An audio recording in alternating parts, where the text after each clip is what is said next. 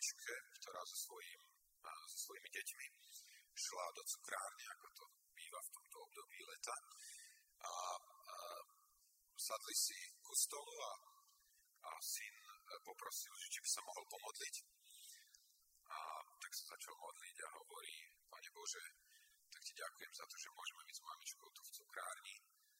A, a teda, pardon, bola tá reštaurácia, tak reštaurácia. Ďakujem ti za to jedlo, ktoré si pre nás pripravila. Budem ti ešte viacej ďakovať, keď mamička nám objedná zmrzlinu ako dezert. A toto znelo samozrejme celou to cukrárňou a, a bolo evidentné, že ľudia, ktorí sú tam okolo, takže načúvajú. A, a tak to končilo aj takým ako jemným usmiatím sa, až na jednou pani, ktorá sa ozvala hovorí, toto je dôvod, prečo naša krajina stojí tak zle, ako stojí. Modliť sa za zmrzlinu. Ja som sa nikdy za také niečo nemodlil. A tak ten chlapček zostal taký zarazený, keď počul tú poznámku a hovorí, mami, rozplakal sa a hovorí, mami, urobil som niečo zlé a, a nevá sa pán Boh na mňa. A mamička mu hovorí, nie, neurobil si nič zlého. Verím, že pán Boh prijal tú tvoju modlitbu. A to už práve kráčal ku stolu jeden starší pán, ktorý sa nakloní ku ňom a hovorí, chcem ťa ubezpečiť, že pán Boh bol potešený tvojou modlitbou. A chcem ti tiež povedať to, o čom som presvedčený, že niekedy a, že modliť sa za zmrzlinu je dobrá vec. Že zmrzlina môže byť dobrou aj pre tvoju dušu. A ten chlapček bol taký strašne natešený a povzbudený. A tak sa a, končilo to ich jedlo a mamička objednala zmrzlinu. A, a keď ju doniesli, chlapček zahľadil na tú zmrzlinu pred sebou a potom urobil niečo, čo hovorí a mamička bude pamätať až do konca svojho života. Zobral tú zmrzlinu, odniesol ju tej pani, ktorá mala tú poznámku o jeho modlitbe a hovorí, doniesol som vám je preto, lebo som počul, že zmrzlina môže byť niekedy aj pomocou pre dušu a ja ju už nepotrebujem, lebo moja duša sa má dobre. A teda hovorím to len preto, lebo to je tá otázka, ako sa má tvoja duša dnes. Ako je to s tvojou dušou? My máme jednu nádhernú piesň v našom spevníku, ktorá hovorí o vyznaní muža, ktorému zomrela prakticky celá rodina, ktorý napísal nad morom, ktorý pohltil túto jeho rodinu. Je to dobré s mojou dušou. V našom preklade je to šťastný sen v Pánu sa. Ako je to s tvojou dušou? A ja by som chcel dnes hovoriť o tom, že môže to byť dobre s tvojou dušou, možno aj keď prežívaš niečo z toho, o čom sme hovorili vo štvrtok, spomínate si niekto, o čom sme hovorili vo štvrtok na Zborovej biblickej škole? O čom? O dvoch veciach, ktoré neodmysliteľne patria k sebe. A tá jedna z nich je sláva. Viete, čo patrí neodmysliteľne ku sláve? Čo? Utrpenie. Hovorili sme o tom, ako Apoštol Pavel vysvetľuje a vykladá, že utrpenie a sláva sú spojitými nádobami. A že sa nedá ísť do slávy, ak nie si ochotný ísť cestou utrpenia. Možno utrpenie je takým fenomenom v, tomto, v tejto dobe tiež mimoriadne. Stále sme ďalej v oblasti medicíny, ale stále sme aj ďalej v tom, ako sme zraniteľní voči chorobám. Utrpenie je bežným znakom spoločnosti dnes. A tu sa vás chcem spýtať, ako sa pripravujete na utrpenie tak, aby to bolo dobré s vašou dušou. Ako sa dá byť pripravený na utrpenie? Dá sa to vôbec byť pripravený na utrpenie? Je možné sa nejako pripraviť na utrpenie? Skôr než príde? A myslím si, že je to vždy dobré, aby sme sa na veci pripravovali predtým, než prídu, že?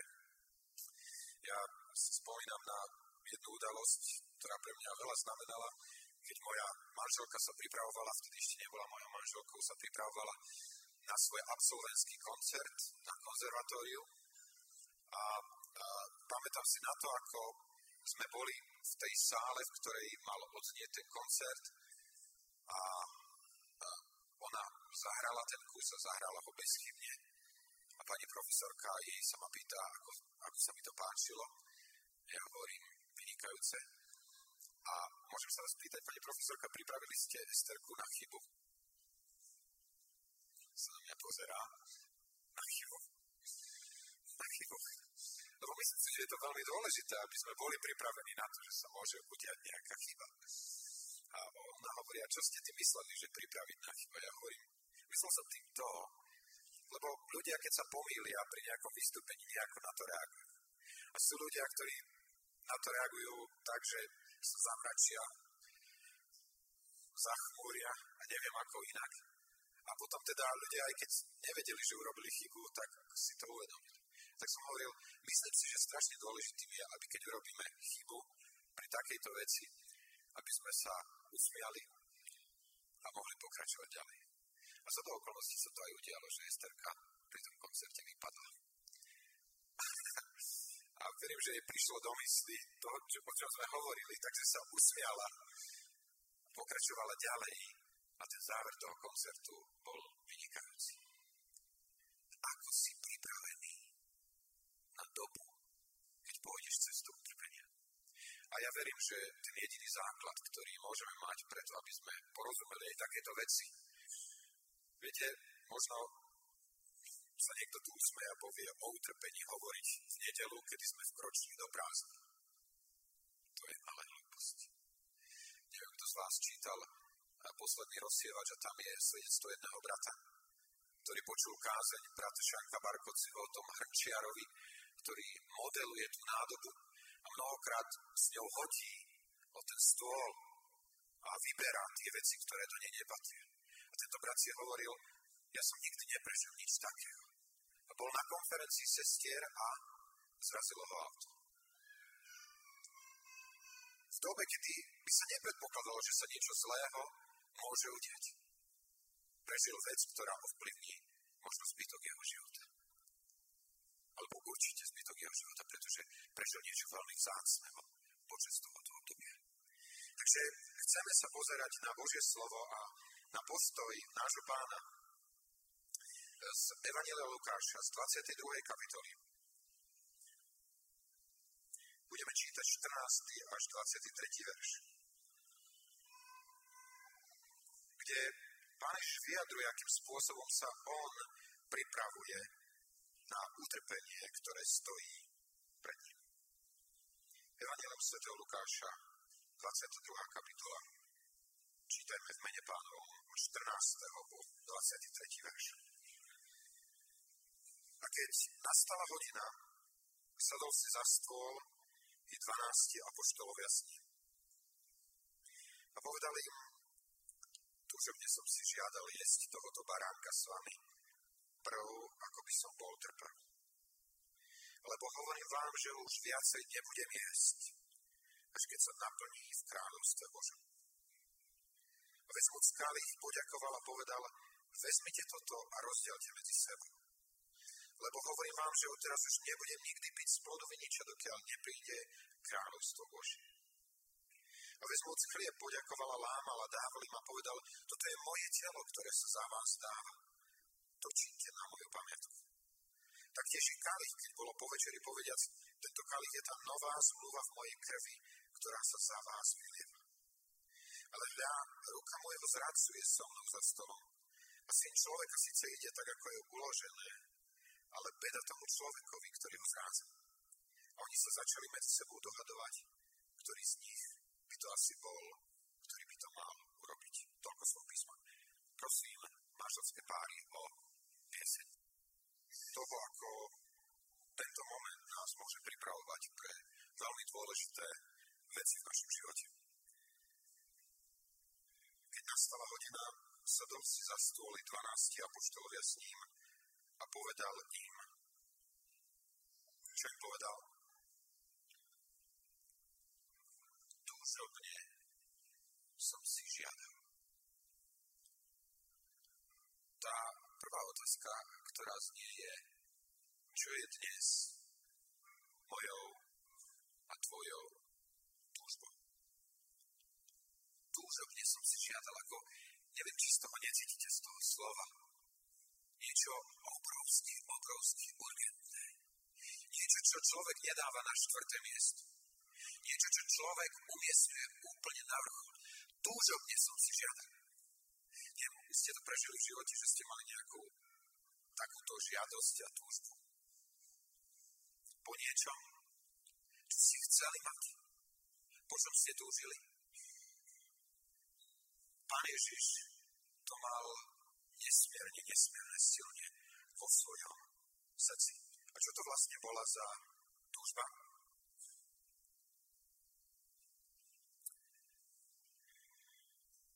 Jesť tohoto baránka s vami.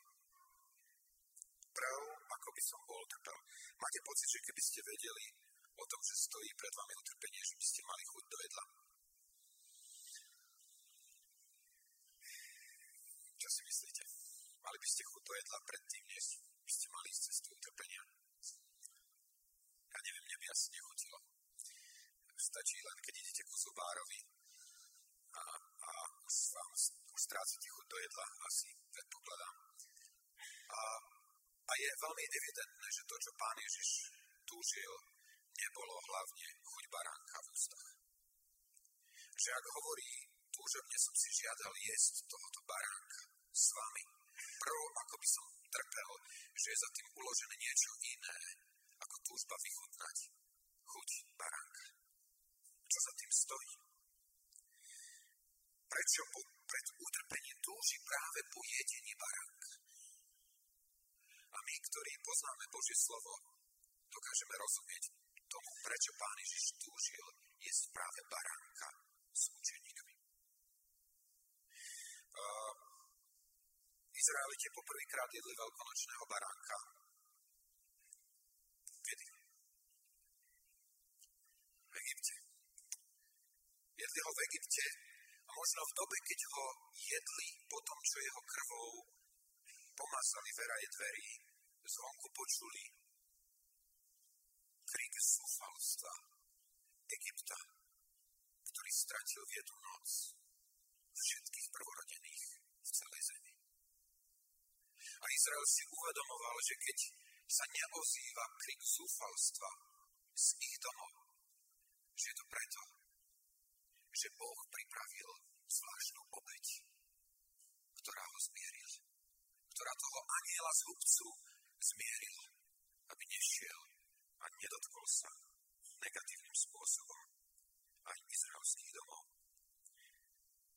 Pán Ježiš si jedením baránka pripomína, verím tomu, moc, múdrosť a lásku svojho nebeského Otca. Možno tá prvá otázka, prečo si pripomína Pán Ježiš jedením baránka moc svojho Otca. Viete si to predstaviť, že tá udalosť v Egypte sa udiala koľko rokov predtým, než tu Pán Ježiš sedí? Tisícpäťsto. 1500 rokov predtým, než sa udiala táto večera, Boh vo svojej moci ustanovil moment v živote izraelského národa, v ktorom dal odraz toho, čo chcel urobiť so svojim synom. Preto keď ho vidí Ján Krstiteľ, ako k nemu ide, ukáže na neho a povie aj hľa. Kto? Baránok Boží, ktorý sníma hriech sveta. Baránok, ktorý má byť zabitý a ktorého krvou majú byť zachránení tí, ktorí veria. Je to fascinujúce, je tam absolútna kontrola času a udalostí. Pán Boh pracuje v tisícročiach a pritom je totálne presný v čase. Tam čítame, že a keď nastala, proste Pán Boh mal presne určenú hodinu pre svojho syna ísť cestou utrpenia. Prečo múdrosť?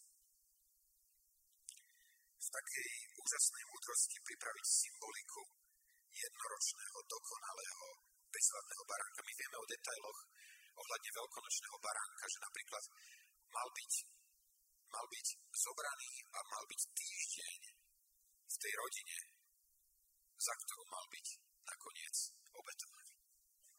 Viete si to predstaviť jednoročný baránok? Čo to musí byť za nežné nádherné zvieratko? A deti vidieť takéto zvieratko je prirodzené, že si k nemu nadobudnú vzťah. A potom, že takúto dobu strávi uprostred rodiny, má byť zobratý, aby bol zabitý. A v tom je symbolika, on predtým, než šiel cestou kríža, najprv medzi nami, medzi nami žil. Najprv sme mohli vidieť to, o čom aj dnes sme hovorili pri tej modlitebnej chvíli, jeho úžasnú múdrosť a pritom láskavosť, nežnosť, odpustenie. Prečo láska? Tak miloval Boh svet, že svojho jediného syna dal. Láska ku Abrahamovi. Spomínate si na to? Abraham bol na vrchu Mória s nožom nad svojim synom. A vtedy Boh pripravil baránka pre jeho záchranu. Láska k Izraelovi a láska k celému ľudstvu. A tak Pán Ježiš jedol baránka preto, aby si pripomenul, že jeho otec je mocný, že je múdry a že je milujúci. Myslíte si, že to má význam predtým, než syn ide cestou utrpenia, aby vedel, že jeho otec, ktorý ho na túto cestu poslal, je otec, ktorý je dosť mocný, dosť múdry a dosť milujúci. Veľmi jednoznačne. Ako myslím si, že je celkom iné pre dieťa ísť cestou utrpenia, keď eh, nevie o tom, aký je postoj jeho otca. A je niečo iné prechádzať utrpeniu vtedy, keď vo vedľajšej, možno ambulancii, alebo dokonca bližšie. Vedľa neho sedí jeho matka a drží ho za ruku. A on vie, že táto matka mu nechce zlé. A že ak ide bolesťou, že je to preto, lebo nie je inej cesty, ako prejsť životom. Jesť tohoto baránka. A pán Ježiš pokračuje a hovorí s vami skôr, ako by som trpel. Prečo práve s ním? Prečo si pán Ježiš nezvolil hodovanie v nejakom väčšom kruhu? Viete, včera práve sme sa s takou rozprávali o tom, aký bol postoj pána Ježiša voči učeníkom za tie tri roky, ktoré spolu chodili. Neviem, máte pocit, že veľmi veľakrát vidíme z pána Ježiša žiariť takú nejakú nežnosť voči učeníkom? Alebo skôr si pamätáte také tie udalosti, kde im povie, o, neveriace pokolenie, to kedy vás poniesie. Z vášho odhadu, čoho, čoho bolo viacej?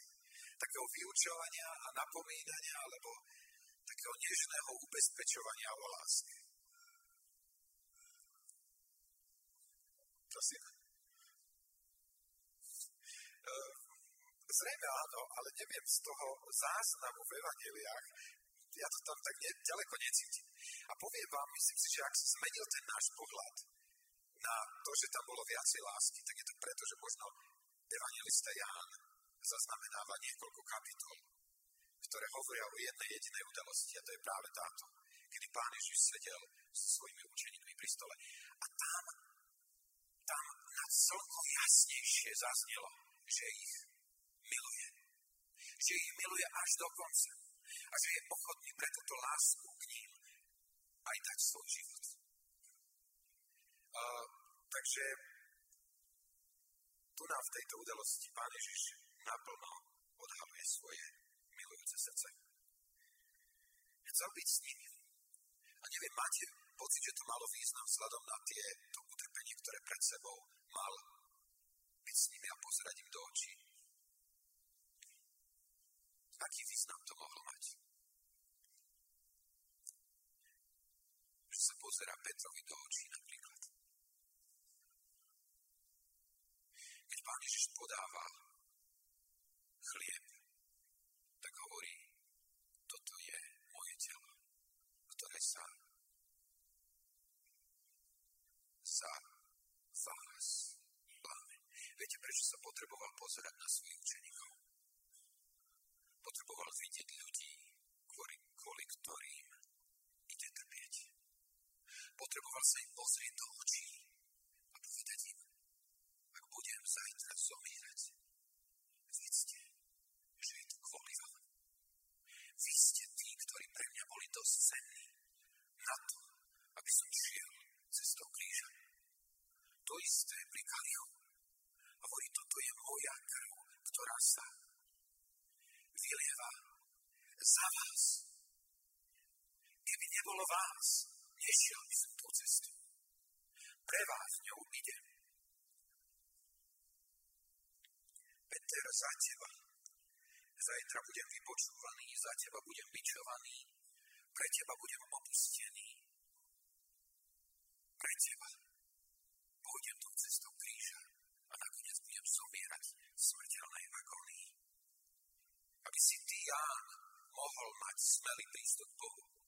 Preto, aby si mohol žiť vo svetle, preto ja idem cestou kríža. Pane, že si chcel pripomenúť tých, pre ktorých trpí.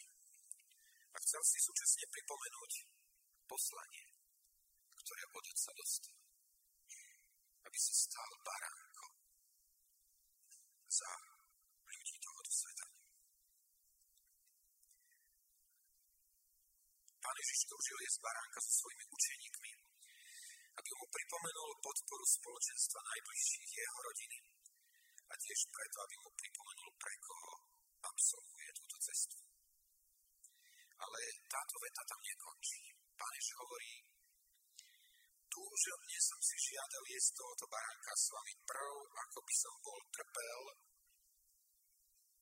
lebo a my nezačíname slovičkom lebo vety. Začíname vtedy, keď chceme nadviazať na niečo. A on tam nadvezuje veľmi evidentne, lebo hovorím vám, že ho už viacej nebudem jesť, až keď sa naplní v kráľovstve. O čom tam Pán Ježiš hovorí? Prečo to bolo dôležité to zobrať s vedomím, je to posledný krát. A keď ho zoberiem do rúk, budúce, tak to bude v nebi. Prečo to bolo dôležité? Myslíte si, že je dôležité pripomínať si slávu, keď ideme utrpením? Je to dôležité si pripomínať slávu, keď ideme utrpením? My sme si to vo to povedali, to je na celko jasnejšie, viete, lebo keď apoštol Pavel rozumel sláve, tak hovorí, na jednu stranu váh položil Božiu slávu. A na druhú šiel položiť svoje utrpenie. A zastavil sa a hovorí, utrpenie tohoto času nie sú, nie sú hodné, aby boli položené na tú druhú stranu váhy. Nie sú hodné, pretože s tou váhou nemôžu absolútne nič spraviť. Tak veľká a väčšiná je tiež slávy, ktorá je pred nami pripravená. Myslíte si, že Pán Ježiš vedel o, o tiaži slávy, ktorá ho čaká? Nám sa ani skývať nemôže z toho, čo on vtedy vedel. Prečo to vedel? Lebo on z tej slávy na túto zem prišiel. On všetko prežíval. On vedel, o čom tá sláva je. A preto si v tejto situácii, keď má ísť utrpením, pripomína, že tesne za tým krížom je pripravená sláva Otca, ktorú predtým mal. A preto je možné ísť cestou utrpenia. Preto je možné byť pripravený pre bolesť a čokoľvek ťažkého, čo v tvojom živote príde. My sa strkou, keď sme boli v tých Spojených štátoch, tak tam bol jeden brat, ktorý mal kázeň a tá kázeň bola pre nás veľkým povzbudením. A on tam povedal jednu z vecí, že že problémy a ťažkosti, ktoré máme na tejto zemi sú, v angličtine sa používa taký výraz, že small potatoes, čo znamená malé zemiačiky. proti tomu, čo je pred nami. A viete, že nám to pomáha dnes. Aj v poslednom týždni sme mali také chvíle, kedy sme si vzájomne ze strkou hovorili, toto sú len malé zemiačky. Toto je len maličkosť v porovnaní s tým, čo stojí pred nami. Ak máš pocit dnes, že utrpenie, ktoré je v tvojom živote, je príliš veľké, chcem sa ťa spýtať, ako si sa na neho pripravoval. Tvoj pán sa na neho pripravoval. Ako sa na neho pripravoval? Túžobne som si žiadal jesť baránka. To znamená, pred utrpením si pripomínal svojho mocného, svojho múdreho a svojho milujúceho otca. Brada, sestra, vec, že ak dnes do tvojho života niečo vstúpi, je to len preto, že tvoj mocný, múdry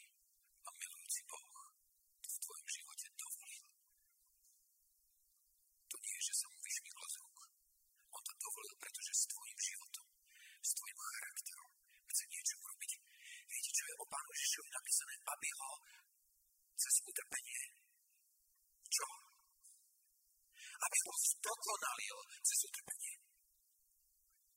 Máš pocit, že nepotrebuješ utrpenie? Asi si veľmi pyšný. A chcel jesť s nimi preto, aby vedel, pre koho trpí, pre koho má poslanie a misiu. Môj drahý, chcem sa pýtať, máme vedomie misie a poslanie, ktoré sme dostali, ak nasledujeme Pána Ježiša. Viete, môj drahý, ak vám poviem to, že možno na tomto mieste je niekto, kto sem chodí povedzme rok. A niektorí z nás ešte ani za ním nezašli, aby ho pozdravili. Pýtam sa, kde je naša misia? O čo nám ide? Kde je naše zameranie? Církev tu nie je preto, aby sa vyžívala vo vyučovaní Pána Ježiša. Církev je tu na to, aby plnila poslanie, ktoré dostala. Ja sa pýtam, nemáme pocit, že sme na dôchodku, že už my nemôžeme viacej pre neho robiť. Včera som bol veľmi povzbudený. Monika so Susankou pripravili pre nás mládež. A začínala sa trochu skôr, ako sa bežne zvykne začínať. A, a začalo sa tak, že sme prišli na toto miesto a tam na tabuli bolo napísané, že, že stolička skrýva miesto, teda lístok, ktorý nám povie, kam máme ísť ďalej. A tak sme sa dostali nakoniec až za Halíč, a, kde nám niečo pripravili dobrého na jedenie. A to, čo ma na tom veľmi oslovilo, bolo, keď povedali, x krát sme to chceli vzdať, celú túto prípravu. Nebola vôbec jednoduchá. Ale vytvorili sme si jedno heslo, ktoré nám veľmi pomohlo. A to heslo bolo, je lepšie sa trochu báť, ako nič nerobiť. Je lepšie sa trochu báť, ako nič nerobiť. Môj drahý, ja viem, že mnohokrát za tým, že neplníme svoju misiu, je, že sa bojíme, že máme množstvo obav. Chcem vás pozvať aj týmto príkladom. Premožme strach. Keď On je s nami, kto môže stať proti nám? A teda je to séria možno otázok, ako je to s tebou a so mnou. Vieš niesť kristovským spôsobom utrpenie pre neho. Je tvojou túžbou pripomínať si čo najreálnejšie tvojho otca. Je tvojou túžbou byť v spoločenstve a znovu vnímať tajomstvo misie. Dôvod, pre ktorý sme boli povolaní. A dokážeme myslieť na slávu a radosť, ktorá je pred nami vložená. Viete, tam v Židom v tej 12. kapitole môžeme si pozrieť ten text, pretože je veľmi zaujímavý. Tam v originále to znie trošičku inak, ako my to máme preložené. Židom 12. kapitola, kde je napísané to nádherné slovo Preto aj my, keď máme taký veľký oblak svetkov okolo seba, zložme každé bremeno. A ľahko obklúčujúci ega, tak s trpezlivosťou bežme pred nami ležiaci beh o závod a hľadiac pána veľvodcu viery a dokonávateľa Ježiša, ktorý, teraz tu je oprava, ktorý pre radosť, ktorá pred ním ležala, strpel kríž, opovrhnúť hambou a posadil sa po pravici trónu Božieho pre radosť, ktorá pred ním ležala. Dokážeš myslieť na slávu? Potom si pripravený nasledovať ho. A v tieni kríža, v tieni bolesti a utrpenia prežívať plnosť života, ktorý on priniesol všetkým tým, ktorí ho nasledujú.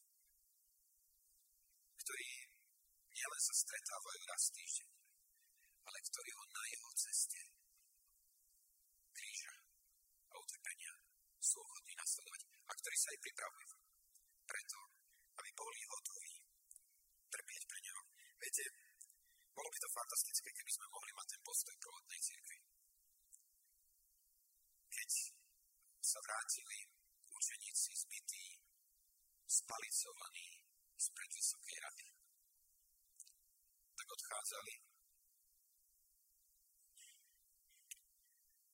vyplakaní, smutní, bezradní, nešťastní. Odchádzali odchádzali radujúci sa. Pamätajme, to nie je teória, že v utrpeniach môžeme byť radujúci sa. Odchádzali radujúci sa prečo? Lebo boli učinení a hodnými. Hoď, drahí, byť učinení hodnými trpieť pre meno Pána Ježiša. Máte pocit, že potrebujeme byť hodní trpieť pre Neho? Definitívne je to tak. Ak na nás nakladá utrpenie, je to preto, lebo nás uvážil za hodných trpieť pre Neho. A to môže byť vzácným posilnením a povzbudením. Budeme mať teraz chvíľu zastavenia sa ticha, ktoré je také nezvyklé pre ľudí tohoto sveta. Naplnených hlukom a naháňaním sa. Priam by som si, aby sme sa nepripodobnili svetu v tom, že budeme rýchlo utekať cez toto tiché miesto.